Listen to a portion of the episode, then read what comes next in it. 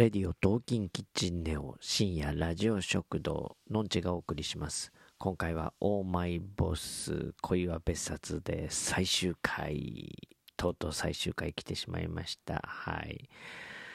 最後はどうなることかと思いましたがえー、全てハッピーエンドで終わったんじゃないかと思いますね。はい。すごいですね。視聴率13.5%。ね上白石萌音さんの人気が止まらないですね。これ全話通じて10%切った日はないみたいですね。これね、すごいですね。本当に今の時代で。13.5%ですよ。もうすごい数字ですね。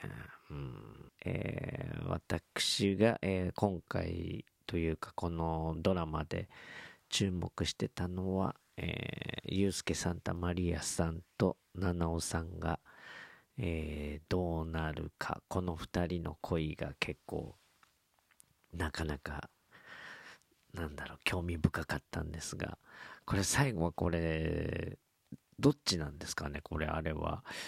この仕事面で支えるのか、えー、私生活を支えるのかあれはどっちなんですかね。うん。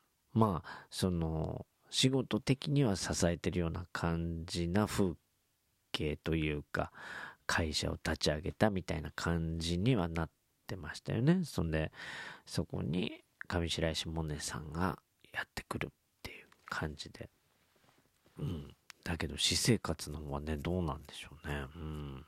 まあ、このドラマ、ほんと毎回、ね、七尾さんのその服が本当にね、かっこいいというか、ね、あんな服装が似合う人なんているんですかね、この世にっていうぐらいね、すごい衣装っていうか、なんていうんだ、服がね、ほんと良かったですね。うん。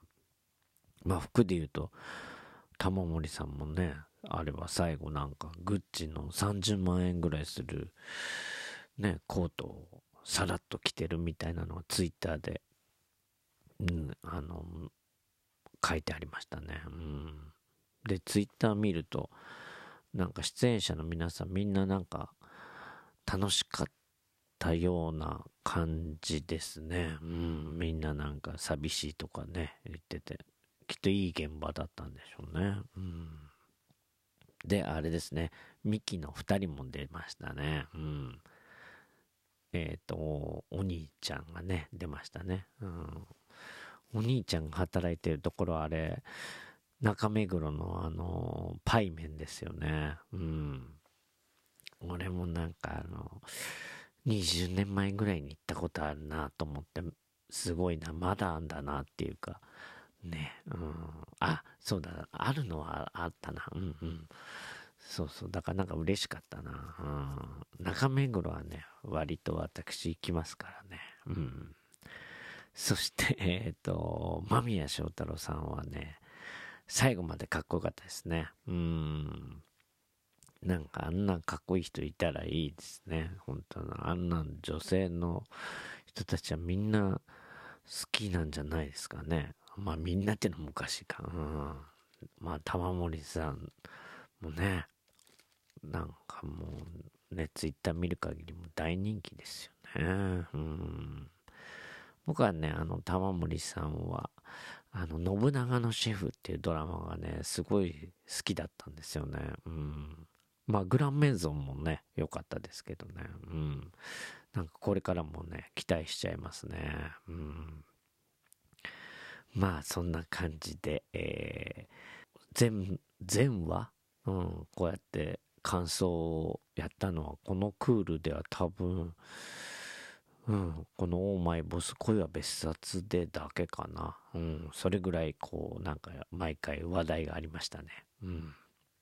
えー、上白石萌音さんはね、これからも、なんかいろいろね、朝ドラとかでしたっけ？あ、違う、どっちだっけ？なんかね、とにかく、あの、連続のドラマがね、決まってるんですもんね。うん。ね、楽しみですね。はい。それでは、えー、またえー、大前息子や別冊で2を期待して待ちたいと思います。のんちでした。